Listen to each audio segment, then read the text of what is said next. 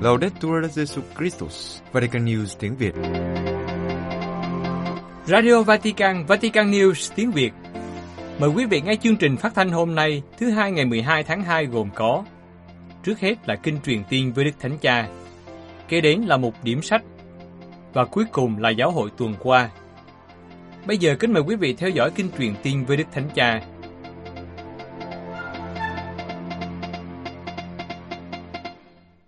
Kính thưa quý thính giả, trưa Chủ nhật ngày 11 tháng 2, sau thánh lễ phong thánh cho chân phước Maria Antonia de San Jose tại đền thờ Thánh Phêrô, Đức Thánh Cha Francisco đã đến cửa sổ dinh tông tòa để cùng đọc kinh truyền tiên với các tín hữu.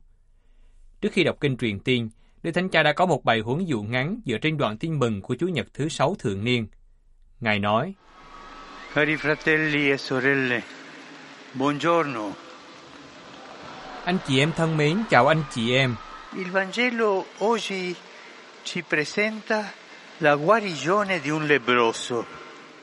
Tin mừng hôm nay trình bày cho chúng ta việc Chúa Giêsu chữa lành người cùi. Với người bệnh đến xin, Chúa Giêsu trả lời, Tôi muốn anh hãy được sạch. Người nói một câu rất đơn giản và ngay lập tức xảy ra. Thật vậy, lập tức bệnh phong biến khỏi anh và anh được sạch. Đây là cách của Chúa Giêsu đối với những người đau khổ, ít lời và việc làm cụ thể. Nhiều lần trong tin mừng, chúng ta thấy người hành động như thế đối với những người đau khổ, đối với người câm điếc, người bại liệt và nhiều người khác đang cần giúp đỡ. Người luôn làm điều này, đó là người nói ít và nhanh chóng thực hiện lời nói của mình bằng hành động. Người cúi xuống, nắm lấy tay của anh ấy và chữa lành. Người không nán lại trong các bài phát biểu hay thẩm vấn, càng không nói đến chủ nghĩa sùng đạo hay đa cảm. Đúng hơn, điều này thể hiện sự quan tâm tinh tế của một người biết lắng nghe cách cẩn thận và hành động kịp thời, không muốn thu hút sự chú ý. Đó là một cách yêu thương tuyệt vời, và thật tốt biết bao khi chúng ta nghĩ đến và học lấy. Chúng ta cũng hãy nghĩ đến những người cư xử như thế, kiềm lời nhưng rộng lượng trong hành động. Họ không muốn phô trương nhưng sẵn sàng giúp ích. Họ trợ giúp cách hiệu quả vì họ sẵn sàng lắng nghe. Họ là những người mà bạn có thể hỏi, bạn có thể nghe tôi không? Bạn có thể giúp đỡ tôi không? Và tin về câu trả lời nhận được, gần như với những lời của Chúa Giêsu. Vâng, tôi muốn, tôi sẵn sàng vì bạn, để giúp đỡ bạn. Tính cụ thể ngày càng quan trọng hơn trong một thế giới như của chúng ta, trong đó thế giới ảo mờ nhạt của các mối quan hệ dường như ngày càng thắng thế. Ngược lại, chúng ta hãy lắng nghe lời Chúa chất vấn chúng ta rằng, giả như có người anh em hay chị em không có áo che thân và không đủ của ăn hàng ngày, mà có ai trong anh em lại nói với họ rằng, hãy đi bình an, mặc cho ấm và ăn cho no, nhưng lại không cho họ những thứ mà thân xác của họ đang cần, thì nào có ích lợi gì? Thánh Tông Đồ Giacôbê đã nói điều này. Tình yêu cần sự cụ thể, sự hiện diện, sự gặp gỡ, cho đi thời gian và không gian. Nó không thể bị thu gọn trong những lời nói hoa mỹ, những hình ảnh trên màn hình, những bức ảnh selfie khoảnh khắc nào đó, hay những tin nhắn vội vàng. Chúng là những công cụ hữu ích, nhưng chúng không đủ cho tình yêu, chúng không thể thay thế sự hiện diện cụ thể. Hôm nay chúng ta tự hỏi, tôi có biết lắng nghe người khác không? Tôi có sẵn sàng đáp ứng những nhu cầu chính đáng của họ không? Hay tôi viện cớ, trì hoãn, trốn tránh những lời nói trừu tượng và vô ích không? Cụ thể, mỗi người hãy trả lời với lòng mình. Lần cuối cùng tôi đến thăm một người cô đơn, người bệnh tật, hay tôi đã thay đổi kế hoạch để đáp ứng nhu cầu của những người nhờ tôi giúp đỡ là khi nào? Xin mẹ Maria, người mau mắn quan tâm, giúp cho chúng ta sẵn sàng và cụ thể trong tình yêu. Kính mời quý vị hiệp ý đọc kinh truyền tiên với Đức Thánh Cha. Angelus Domini, non salve Maria. et concepit de Spiritus Sancto. Ave Maria, gratia plena, Dominus tecum, benedicta tui mulieribus et benedictus fructus ventris tui, Iesus. Sancta Maria, Mater Dei, ora pro nobis peccatoribus, nunc et in hora mortis nostre. Amen. Ecce Domini. Fiat mi secundum verbum tuum. Ave Maria, gratia plena, Dominus tecum, benedicta tui mulieribus et benedictus fructus ventris tui, Iesus. Sancta Maria, Mater Dei, ora pro nobis peccatoribus, nunc et in hora mortis nostre. Amen. Et verbum caro factum est. Et habitavit in nobis. Ave Maria, gratia plena, Dominus tecum, benedicta tui mulieribus et benedictus fructus ventris tui, Iesus. Santa Maria, Mater Dei, ora pro nobis peccatoribus, nunc et in hora mortis nostre. Amen. Ora pro nobis, Santa Dei Genitrix, Udini et diciamur promissionibus Christi. gratia tua, in questo Domini, mentibus nostris infunde, che angelo annunziante, Christi fili tua, incarnazione coniovimus, per passione meius et crucem, a resurrezione gloriam pertucamur, per Christum Dominum nostrum. Amen. Benedicat vos, omnipotens Deus, Pater, et Filius, et Spiritus Sanctus. Amen. Sau kinh truyền tiên, Đức Thánh Cha nhắc rằng, hôm nay lễ nhớ Đức Mẹ Lộ Đức, Ngày Thế giới Bệnh nhân, năm nay tập trung đến tầm quan trọng của các mối tương quan trong lúc bệnh tật. Điều đầu tiên chúng ta cần khi có bệnh tật là sự gần gũi của những người thân yêu, của các nhân viên y tế và sự gần gũi của Thiên Chúa trong con tim. Chúng ta được mời gọi gần gũi với những người đau khổ, thăm viếng các bệnh nhân như Chúa Giêsu đã dạy chúng ta trong tin mừng. Vì thế, hôm nay tôi muốn bày tỏ sự gần gũi đặc biệt của tôi và của toàn thể giáo hội với tất cả những người bệnh và những người mong manh hơn. Chúng ta đừng quên phong cách của Thiên Chúa, đó là gần gũi, cảm thương và dịu dàng. Nhưng vào ngày này, chúng ta cũng không thể bỏ qua sự thật là ngày nay có rất nhiều người bị từ chối quyền được chăm sóc và do đó quyền được sống. Tôi nghĩ đến những người sống trong những cảnh nghèo đói cùng cực, nhưng tôi cũng nghĩ đến những vùng lãnh thổ có chiến tranh. Những quyền cơ bản của họ ở đó bị vi phạm hàng ngày. Thật không thể chịu nổi. Chúng ta cầu nguyện cho Ukraine đang bị đau khổ, cho Palestine, cho Israel. Chúng ta cầu nguyện cho Myanmar và cho tất cả các dân tộc bị dày vò bởi chiến tranh. Cuối cùng, Đức Thánh Cha chúc mọi người một Chúa Nhật tốt lành và xin đừng quên cầu nguyện cho Ngài. A tutti auguro buona domenica. Per favore, non dimenticatevi di pregare per me. Buon pranzo e arrivederci.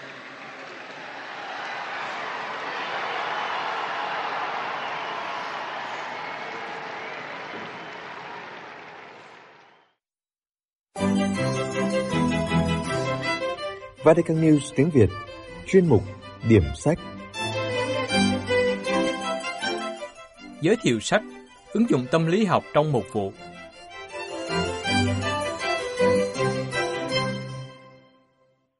Chào mừng bạn đến với chuyên mục điểm sách của Vatican News tiếng Việt. Chuyên mục điểm sách được phát vào thứ hai hàng tuần với mong muốn giới thiệu đến thính giả những tác phẩm công giáo. Chúng tôi hy vọng rằng chuyên mục sẽ mang đến cho bạn những cuốn sách hay và ý nghĩa, hầu giúp thăng tiến đời sống đức tin, cũng như cổ võ những giá trị Kitô giáo và nhân văn. Kính chào quý thính giả. Tuần này chúng ta cùng đến với tác phẩm Ứng dụng tâm lý trong mục vụ. Tác giả linh mục Giuse Teresa Trần Anh Thụ.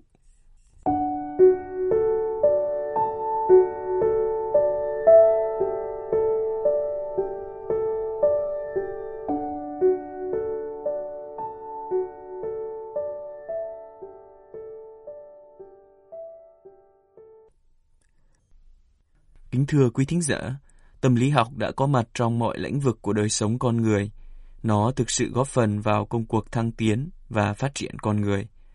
Công việc mục vụ nếu muốn thành công cũng cần có sự góp phần của tâm lý học.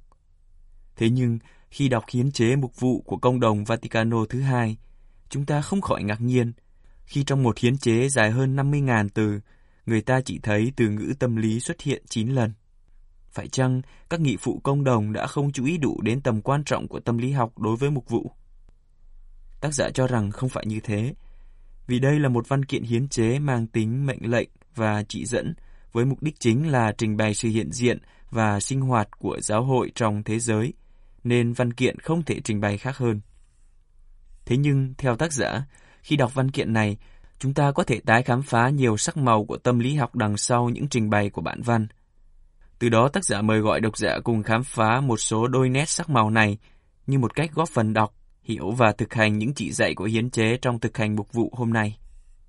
Quả thật, mục tiêu tối hậu của khoa tâm lý học chính là thăng tiến đời sống của con người. Và hiến chế cũng ghi nhận, những khoa học đang tiến bộ như sinh vật học, tâm lý hay xã hội học không những giúp con người hiểu biết chính mình hơn, mà còn giúp con người biết lợi dụng những phương pháp kỹ thuật để trực tiếp ảnh hưởng tới đời sống xã hội. Mọi hành vi tâm lý không có khả năng dẫn con người đi vào trong tiến trình thăng tiến, chỉ là thứ ứng xử rẻ tiền hay mì ăn liền đội lốt tâm lý. Thậm chí, nó còn có nguy cơ dẫn con người đi vào trong vòng xoáy nô lệ đối với người khác. Từ đó tác giả ghi nhận, khi một nhà lãnh đạo mục vụ không chú trọng đến sự phát triển và những yếu tố của tâm lý học tác động trên đời sống con người, họ sẽ không thể có được những đường hướng mục vụ có hiệu quả. Trái lại, khi nhìn nhận sự góp phần quan trọng của tâm lý học trong đời sống con người, dù bản thân nhà lãnh đạo mục vụ không phải là nhà tâm lý, họ cũng luôn biết cách vận dụng những thành quả của tâm lý học trong công việc mục vụ của mình. Chúng ta cùng đi vào nội dung của tác phẩm. Trong phần tâm lý cảm thụ nghệ thuật thánh thông qua các tác phẩm điêu khắc kiến trúc tại thánh địa La Vang, tác giả xem xét những yếu tố cảm thụ nghệ thuật thánh xuyên qua các tác phẩm điêu khắc kiến trúc tại thánh địa này. Trong chương này, tác giả phát thảo bảy chức năng tâm lý cốt lõi của nghệ thuật. Đó là củng cố trí nhớ, kế đến là đem lại niềm hy vọng, thứ ba là nhận diện nỗi buồn, kế đến là giúp tái khám phá cân bằng, giúp tự hiểu chính mình, giúp trưởng thành và cuối cùng là nâng cao khả năng thượng lãm. Lẽ dĩ nhiên, tác giả không minh nhiên nói rằng mỗi tác phẩm nghệ thuật có cả đầy đủ bảy chức năng này. Nhưng cách họ dùng tác phẩm nghệ thuật khác nhau minh chứng cho mỗi chức năng cho thấy rằng khó có thể đi tìm được một tác phẩm nghệ thuật nào hoàn hảo như lý thuyết. Trong công trình của La Vang, đặc biệt quần thể điêu khắc màu nhiệm mân côi, tác giả cho thấy một người chiêm ngắm có thể cảm nhận được những giá trị này cách khá đầy đủ, bởi vì nó có thể nhắc lại từng bước hành trình của tin mừng qua mỗi màu nhiệm.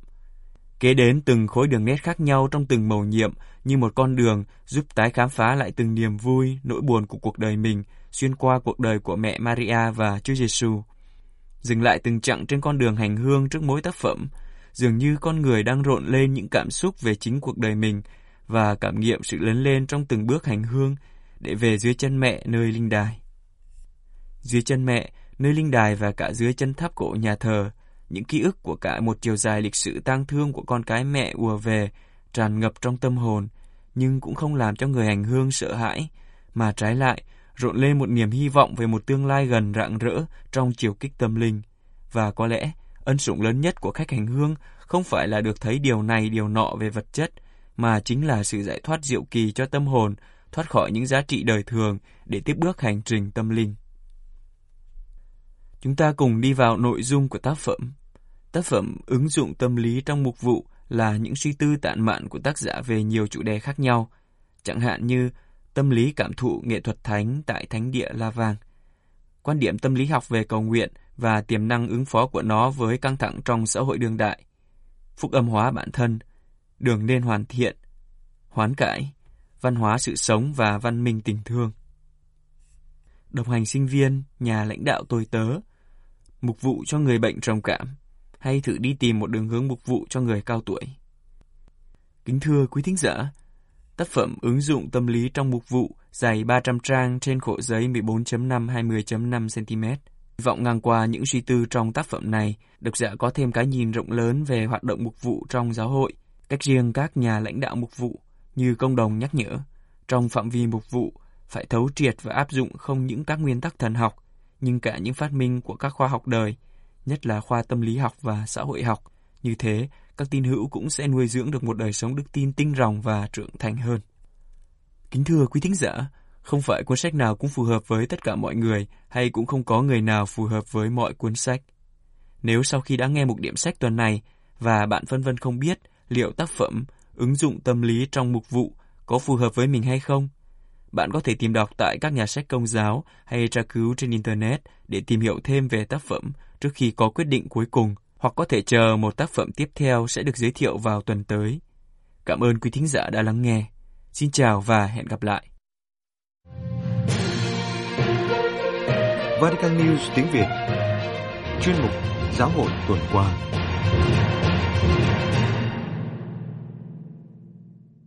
Theo dự kiến, nhà thờ Đức Bà Paris sẽ mở cửa lại vào ngày 8 tháng 12 năm 2024. Trong sự kiện quan trọng này sẽ có một số cử hành như Tam Nhật khai mạc và Tuần Bát Nhật cầu nguyện. Trong một lá thư mục vụ đề ngày 2 tháng 2, Đức Tổng giám mục Laurent Ulrich của Paris đã công bố ngày mở cửa trở lại của nhà thờ Đức Bà Paris là vào ngày 8 tháng 12. Ngài cũng cho biết giai đoạn quan trọng này cũng sẽ bao gồm nhiều cử hành và hành hương và sẽ kéo dài từ ngày 8 tháng 12 năm 2024 đến ngày 8 tháng 6 năm 2025, tức lễ Chúa Thánh Thần hiện xuống. Trước đó 15 ngày sẽ có một cuộc rước lớn trên các đường phố để đưa tượng ảnh Đức Mẹ trở lại nhà thờ chính tòa. Sự kiện chính diễn ra trong 3 ngày, bắt đầu từ ngày 7 tháng 12. Trong ngày này sẽ diễn ra lễ bàn giao ngôi thánh đường từ nhà nước cho giáo hội công giáo, cử hành phụng vụ với phép lành, hát Magnificat hoặc Te Deum và Kinh Triều. Tiếp đến ngày 8 tháng 12, nghi thức thánh hiến bàn thờ sẽ được cử hành long trọng trong thánh lễ đầu tiên, Chúa Nhật thứ hai mùa vọng, và vào ngày thứ hai, ngày 9 tháng 12, sẽ là ngày lễ Đức Mẹ vô nhiễm nguyên tội. Việc nhà thờ Đức Bà mở cửa trở lại cũng sẽ được đánh dấu bằng việc cử hành tuần bát nhật từ ngày 8 đến ngày 15 tháng 12. Mỗi ngày sẽ có cử hành long trọng cùng với những chủ đề cụ thể.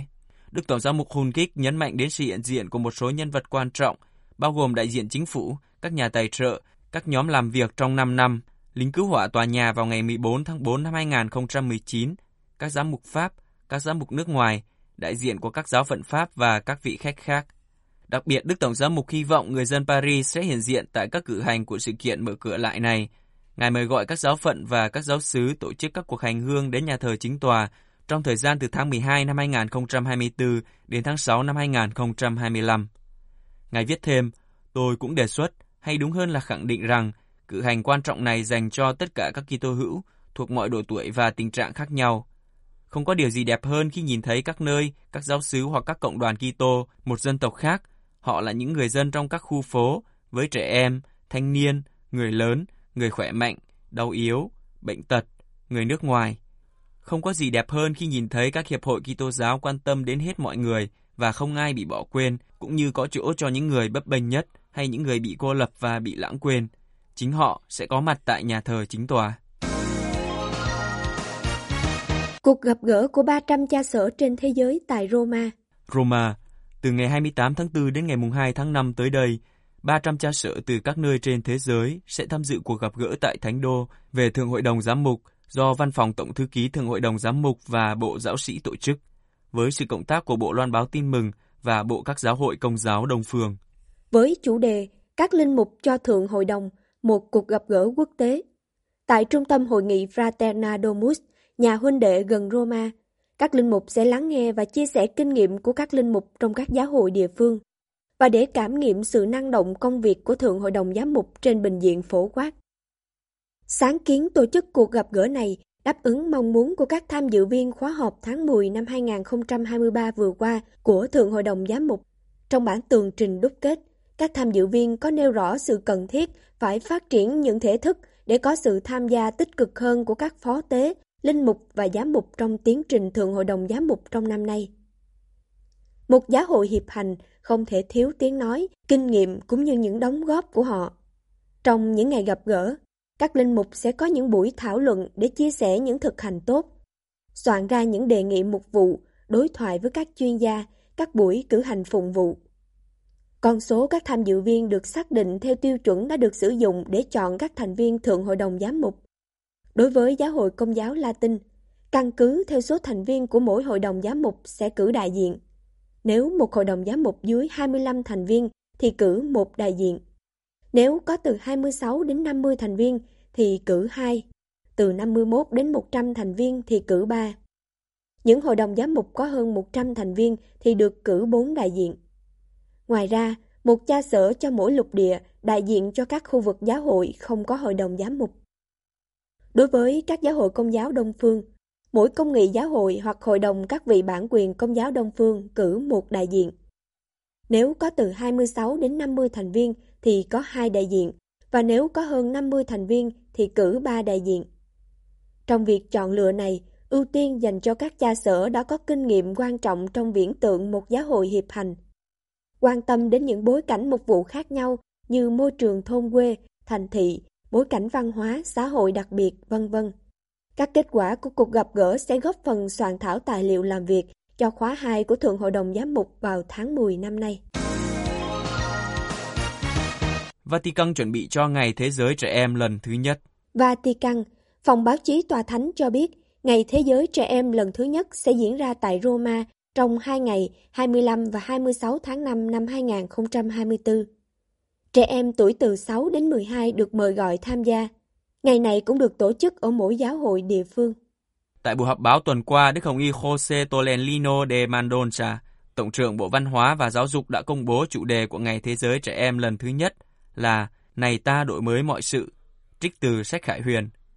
Ngài nói rằng hai ngày cuối tuần này là dịp để cử hành những giấc mơ hòa bình và tương lai của trẻ em, để các em sống bầu khí thiêng liêng và trải nghiệm cơ hội xây dựng giáo hội. Đức Hồng Y giải thích chủ đề này, này ta đổi mới mọi sự nhằm nhắc nhở rằng trẻ em là tương lai của nhân loại và cần phải đặt trẻ em trở lại trung tâm sự quan tâm của giáo hội và xã hội. Ngày Thế giới Trẻ Em năm nay sẽ diễn ra trong năm cầu nguyện theo mong muốn của Đức Thánh Cha, vì thông truyền đức tin không phải là lý thuyết, nhưng là cùng nhau cầu nguyện. Cha Enzo Fortunato, điều phối viên Ngày Thế giới Trẻ Em nhấn mạnh tầm quan trọng của việc đặt trẻ em trở lại trung tâm của xã hội và được truyền cảm hứng từ những ước mơ về hòa bình và tương lai của các em. Ngài khẳng định rằng, không có trẻ em, thế giới chúng ta sẽ không có tương lai. Trẻ em từ 6 tuổi đến 12 tuổi từ khắp nơi trên thế giới được mời đến Roma tham dự sự kiện này. Ngày này cũng được tổ chức ở mỗi giáo hội địa phương. Ông Marco Impagliasso, Chủ tịch Cộng đoàn Thánh Egidio cho biết, Cộng đoàn ngoài Ý và Âu Châu cũng sẽ đưa các trẻ em tị nạn đến tham dự. Đó sẽ là khoảnh khắc lan tỏa hòa bình trên thế giới ngang qua các em. Chương trình bắt đầu từ chiều ngày 25 tháng 5 với phần trình bày chứng từ, văn nghệ và cuộc đối thoại với Đức Thánh Cha. Tiếp đến ngày 26 tháng 5, thánh lễ tại quảng trường Thánh Phêrô do Đức Thánh Cha chủ sự. Ý tưởng Ngày Thế giới Trẻ Em nảy sinh vào ngày 6 tháng 11 năm ngoái, khi Đức Thánh Cha gặp 8.000 thiếu nhi tại Đại Thính Đường Phaolô 6. Sau đó vào ngày 8 tháng 12, lễ Đức Mẹ vô nhiễm nguyên tội, Ngài đã công bố thiết lập ngày này để làm cho cuộc gặp gỡ giữa Đức Giáo Hoàng và các thiếu nhi trở thành một sự kiện thường xuyên. Ngày này sẽ là cơ hội để nhiều trẻ em trên thế giới trải nghiệm khoảnh khắc tuyệt vời khi tham dự các cử hành và cầu nguyện cùng với Đức Thánh Cha. Những chi tiết liên quan đến Ngày Thế giới Trẻ Em như đăng ký tham gia, chỗ ở, phương tiện đi lại đã có trên trang web của sự kiện tại website worldchildrenday.org. Ngày Thế giới chống nạn buôn người, mùng 8 tháng 2, bước đi vì phẩm giá. Roma, mạng Talitha Khum phát hành một video mời tham dự sự kiện cầu nguyện và suy tư sẽ được tổ chức vào ngày 8 tháng 2. Bộ phim có các lời chứng của một số người trẻ sẽ tham gia sáng kiến và nỗ lực khôi phục hy vọng cho những người sống sót. Sir Api Avellino, điều phối viên quốc tế của mạng lưới Talitacum, mời gọi mọi người tham gia ngày Thế giới cầu nguyện và suy tư chống lại nạn buôn người, sẽ được cử hành vào ngày 8 tháng 2, lễ nhớ Thánh Josephine Pakita, nữ tu người Sudan đã từng là một nô lệ. Sir Api Avellino nhấn mạnh, đây là ngày chúng ta phải bước đi vì phẩm giá, Bước đi vì phẩm giá, hãy lắng nghe, ước mơ, hành động là chủ đề của Ngày Thế giới chống nạn buôn người năm nay. Lần thứ 10 kể từ khi được thành lập vào năm 2015 do mạng lưới Talitacum điều phối và được cổ võ bởi Liên hiệp các bề trên tổng quyền dòng nam và dòng nữ. Với sự cộng tác của nhiều tổ chức khác nhau, bao gồm Bộ Phục vụ Phát triển Con Người và Toàn diện, Bộ Đời Sống Thánh Hiến và mạng lưới cầu nguyện của Đức Giáo Hoàng. Trong buổi đọc kinh truyền tin trưa Chúa Nhật ngày 4 tháng 2, Đức Thánh Cha đã nói Ngay cả ngày nay, nhiều anh chị em của chúng ta vẫn bị lừa dối bằng những lời hứa hảo huyền và sau đó bị bóc lột và làm dụng. Tất cả chúng ta hãy hiệp nhất để chống lại hiện tượng buôn người toàn cầu đầy bi kịch này. Một số bạn trẻ từ một số quốc gia đến Roma đã đưa ra lời chứng trong video. Bạn Mari Wagiti đến từ Kenya cho biết, Điều rất quan trọng đối với chúng tôi là mang lại hy vọng cho những người bị bóc lột, để nói với họ rằng vẫn còn hy vọng mặc cho bất kỳ điều gì đã xảy ra trong quá khứ. Giờ đây, với sự giúp đỡ của chúng tôi, họ vẫn có thể nắm giữ ước mơ của mình và làm cho chúng lớn lên. Sau khi cái cây bị đốn hạ, nhờ mưa và phân bón, nó sẽ mọc trở lại. Ba phụ nữ cùng với Hồng Y cố vấn bàn về vai trò của phụ nữ trong giáo hội. Vatican Cuộc họp tháng 2 của Hội đồng Hồng Y Cố vấn đang diễn ra tại Vatican với sự hiện diện của Đức Thánh Cha và tất cả các thành viên. Đặc biệt, cuộc họp lần này có sự đóng góp của Sir Linda Porcher, bà Juliva Di Peradino và giám mục giáo hội Anh giáo Jopale Wells. Cuộc họp tháng 2 của Hội đồng Hồng Y, thường được gọi là nhóm C9, đã bắt đầu vào ngày 5 tháng 2 tại Vatican. Phòng báo chí tòa thánh cho biết, Tất cả các hồng y thuộc hội đồng và thư ký của hội đồng đều có mặt cùng với Đức Thánh Cha Francisco. Buổi sáng được dành để suy tư về vai trò của phụ nữ trong giáo hội, vốn đã bắt đầu trong cuộc họp lần trước vào ngày 4 và 5 tháng 12 năm ngoái, với sự đóng góp của nữ tu Linda Porsche thuộc dòng có Đức Mẹ phù hộ và là giáo sư Kitô học và Thánh mẫu học tại phân khoa giáo hoàng giáo dục Auxilium ở Roma. Bà Giuliva Di Bernardino, phụ nữ thánh hiến thuộc Ordo Virginum thuộc giáo phận Verona, giảng viên và trưởng các khóa học linh đạo và linh thao, và giám mục giáo hội Anh giáo Joe Blake Wells, phó tổng thư ký Liên hiệp Anh giáo. Cuộc họp lần này của Hội đồng Hồng Y Cố vấn diễn ra trong hai ngày 5 và ngày 6 tháng 12. Phiên họp tháng 12 năm ngoái của hội đồng đã tập trung vào chủ đề vai trò của phụ nữ trong giáo hội. Ngoài ra, cuộc họp vừa qua cũng đã thảo luận về cuộc xung đột ở Ukraine và Thánh Địa. Về hội nghị COP28 ở Dubai, các sáng kiến ngăn chặn lạm dụng trẻ vị thành niên và những người dễ bị tổn thương. Thượng hội đồng về hiệp hành vào tháng 10 và việc thực hiện tông hiến Predicate Evangelium tại các giáo phận. Hội đồng Hồng Y sau khi được Đức Thánh Cha đổi mới cơ cấu vào ngày 7 tháng 3 năm ngoái, gồm có các Hồng Y Pietro Parolin, quốc vụ khanh tòa thánh, Đức Hồng Y Fernando Verge Anjaga, Chủ tịch Ủy ban Giáo hoàng về thành Vatican và Thống đốc thành Vatican, Đức Hồng Y Fridolin Amburgo Besungu, Tổng giám mục Kinshasa, Đức Hồng Y Oswan Gracias, Tổng giám mục Bombay, Đức Hồng Y Shin Patrick O'Malley, Tổng giám mục Boston, Đức Hồng Y Juan Jose Omela Omela, Tổng giám mục Barcelona, Đức Hồng Y Khesa Khoa, Tổng giám mục Quebec, Đức Hồng Y Jean-Claude Hollerich, Tổng giám mục Luxembourg, Đức Hồng Y Sergio da Rocha, Tổng giám mục San Salvador de Bahia. Thư ký của hội đồng là Đức cha Marco Melino, giám mục hiệu tòa Cresima. Hội đồng Hồng Y được Đức Thánh cha Francisco thành lập vào ngày 28 tháng 9 năm 2013 với nhiệm vụ giúp Ngài điều hành giáo hội hoàn vũ và nghiên cứu dự án cải tổ giáo triều Roma.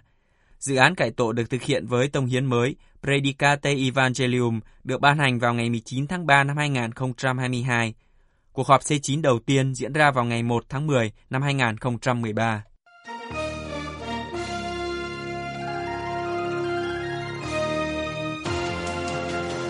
Cảm ơn quý vị đã chú ý lắng nghe chương trình Radio Vatican của Vatican News tiếng Việt.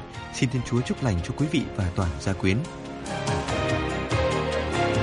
Laudetur Jesu Christus, ngợi khen Chúa Giêsu Kitô.